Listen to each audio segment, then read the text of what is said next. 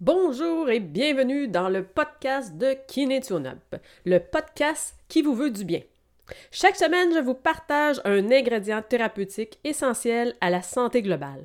Le tout sous différentes formes, outils, motivation, réflexion et exercices. L'objectif? Vous faire découvrir l'univers du bien-être et guider un maximum de personnes à prendre enfin du temps pour soi. Bienvenue.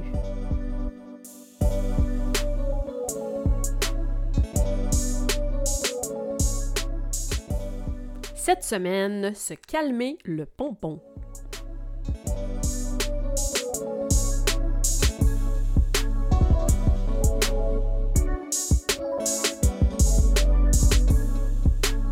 Alors bonjour et bienvenue dans cet épisode et j'espère que tu vas bien aujourd'hui. Alors le thème de cette semaine, se calmer le pompon. Ben oui.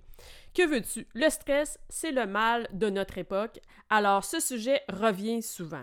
Et vu qu'il n'y a aucun outil qui fonctionne pour tout le monde, ben, je t'en offre d'autres aujourd'hui. Il y a quelques années, je suis tombée sur un article intitulé Les excès de colère sont mauvais pour la santé. Selon une étude publiée dans une revue spécialisée, il disait qu'avoir des excès de colère de façon répétée augmentait considérablement les risques de crise cardiaque ou d'AVC. Alors, effectivement, à la suite d'une colère, le corps serait plus à risque de souffrir d'un infarctus du myocarde ou d'un syndrome coronarien aigu, qui est une obstruction d'une ou de plusieurs artères coronaires.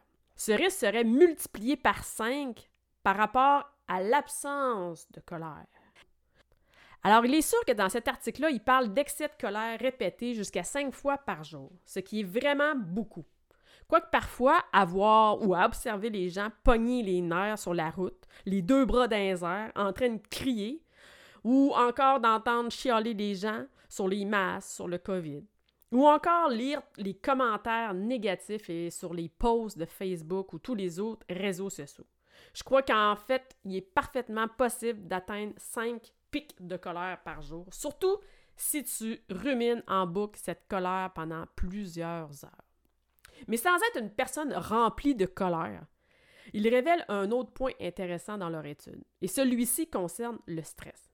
Il a été prouvé que le stress physiologique augmente le rythme cardiaque, la pression artérielle et la résistance vasculaire. Or, des changements dans le flux sanguin peuvent entraîner la formation de caillots sanguins et stimuler des réponses inflammatoires.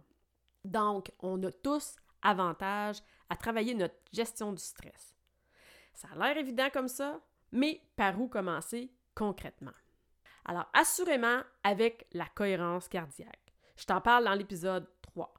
Intégrer la méditation. Je t'en parle dans l'épisode 4.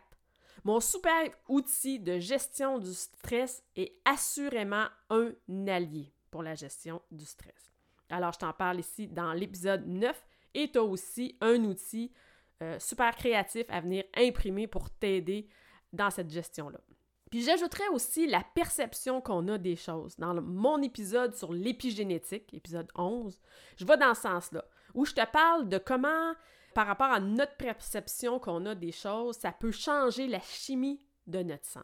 Bref, c'est super intéressant, puis c'est vraiment en lien avec l'étude que je te partage aujourd'hui. Mais j'ai aussi envie de te partager d'autres trucs que je n'ai pas encore parlé dans aucun épisode.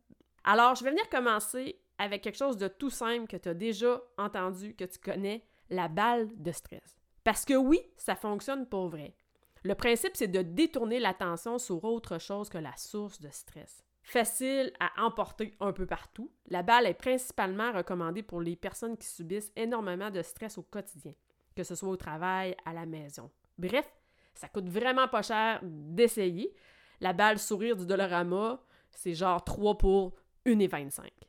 Fait que le principe ici, c'est d'emmener ton attention sur autre chose. D'arrêter le cercle vicieux de la rumination, de tourner tous les événements en boucle. Souvent, le problème, c'est pas ce qui se passe, c'est la perception que tu te fais de cet événement-là qui devient problématique euh, dans le stress. Une autre technique qui peut être intéressante, c'est les cinq sens, qu'on peut utiliser avec une méthode simple qui sollicite les cinq sens à la manière d'un exercice de pleine conscience. Il y a une méthode qui s'appelle le 5-4-3-2-1 qui a été développée par un psychologue clinicien travaillant au Centre des troubles de l'anxiété de l'Université de Boston.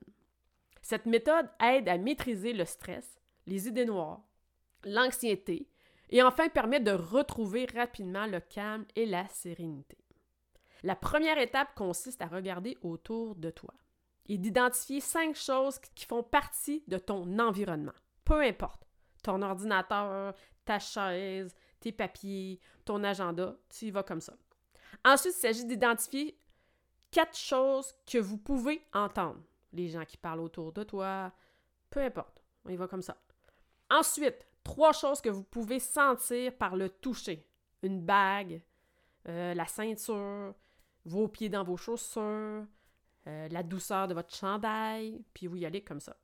Ensuite, on enchaîne avec deux choses que vous pouvez sentir par l'odorat. L'odeur de l'herbe si vous êtes dehors, l'odeur de ce qu'il y a à l'intérieur. Bref, c'est de trouver, aller à la recherche d'une odeur qui vient dans votre sens de l'odorat. Et enfin, une chose que vous pouvez goûter. Percevoir le goût à l'intérieur de votre bouche, boire une petite gorgée d'eau, tout ça sont des exemples pour venir travailler ça. Ça fonctionne super bien. Alors, je t'invite à l'intégrer à tes outils santé bien-être. Un autre truc pour prendre du temps pour toi, c'est prendre du temps pour recharger tes batteries pour favoriser le calme. Alors, trouve ta façon. Il peut s'agir de t'installer confortablement avec un bon livre, d'écouter de la musique, de faire une grande marche en forêt ou encore d'intégrer à ta routine hebdomadaire un cours où les notions de détente et de respiration sont présentes comme sur ma plateforme de Kiné Tune-Up en ligne. Je t'offre plein d'exercices que tu peux venir faire et je place toujours la respiration en début de séance et je t'invite toujours comme ça en te faisant des petits rappels de conserver une belle respiration lente et profonde et idéalement une belle respiration ventrale. Tu peux aussi t'inscrire à mon programme Une vague de santé. Il est un programme de gestion du stress et de reprise en charge responsable de ta santé. Après ce programme, tu seras super bien outillé pour apaiser le stress et l'anxiété. C'est un programme de quatre semaines. Je t'invite à aller voir ça sur mon site kinetona.com. Alors, j'enchaîne maintenant avec apprendre à dominer ton hamster. Alors oui, oui, cette bête-là, elle trotte dans ta tête et te fait ruminer en continu. Et c'est loin d'être un allié dans une bonne gestion du stress et de la colère. Alors, nous devrions plutôt apprendre à l'arrêter un peu et vivre plus paisiblement. Mais cela demande beaucoup de pratique. Et les outils que je te présente sont vraiment deviennent vraiment des outils utiles ici pour calmer le hamster intérieur. Car tu places ton attention sur ta respiration, c'est en cohérence cardiaque, en méditation. Alors tu lâches tout ça, le petit hamster qui roule sans fin dans sa petite roue qui va nulle part, et t'apportes comme ça ton attention sur la respiration.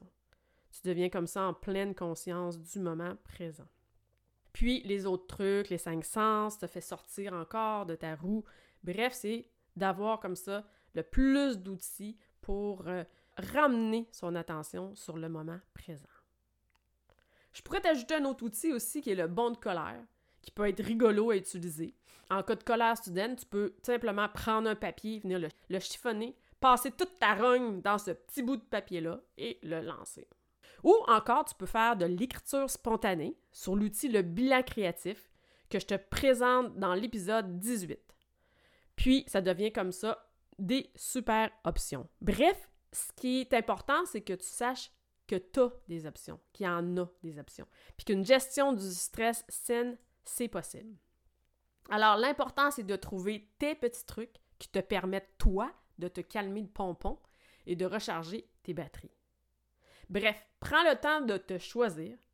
Cela te fera le plus grand bien et ce sera aussi bénéfique aux gens qui t'entourent. Et si tu vis déjà en mode calme et, zénitude parfaite, ben je te félicite assurément que tu as travaillé fort pour y arriver. Alors un gros bravo. Pour les autres, j'espère que tu as plein de nouvelles pistes pour t'aider avec ta gestion du stress et de la colère et de l'anxiété. Et n'oublie pas de partager cet épisode à au moins une personne, car sans toi qui m'écoutes et tes partages, je parle tout seul et mes conseils santé bien-être se perdent. Prends bien soin de toi et bonne semaine!